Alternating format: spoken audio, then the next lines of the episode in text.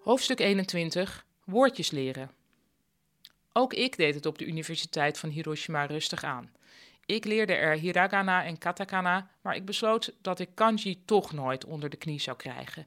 Ik zou me vooral richten op het spreken van de taal, niet op het lezen en schrijven. Nou, en dat vind ik inmiddels onuitstaanbaar. Dat ik destijds niet gaman genoeg was om mijn tanden in kanji te zetten.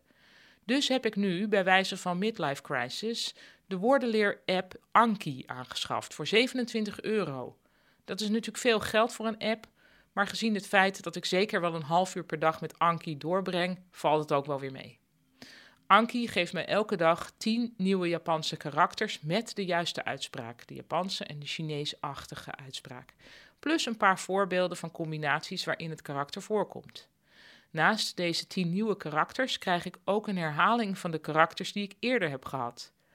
Ik moet zelf eerlijk aangeven of ik het karakter herkende. Is dat niet het geval, dan krijg ik het morgen weer. Mijn doel was om 2000 karakters te leren. Toen ik na een maandje of zeven alle 2000 karakters geleerd had, ging de app tot mijn schrik gewoon door met het aanbieden van deze 2000 karakters. Want zo is het met onthouden. Als je iets hebt geleerd, is het vergeetproces eigenlijk alweer begonnen. Dit klinkt als een kansloos project zonder veel nut, maar ja, er zijn ook mensen die sudoku's maken. En ja, en dit is, uh, dit zeg ik er dan maar even eerlijk bij, want dit heb ik natuurlijk geschreven alweer een tijdje geleden. En je vraagt je misschien af, ben je nu nog steeds elke dag met die app in de weer? En dat is eigenlijk niet zo. Ik heb dat toch op een gegeven moment opgegeven. Dus het is helemaal niet gaman van mij.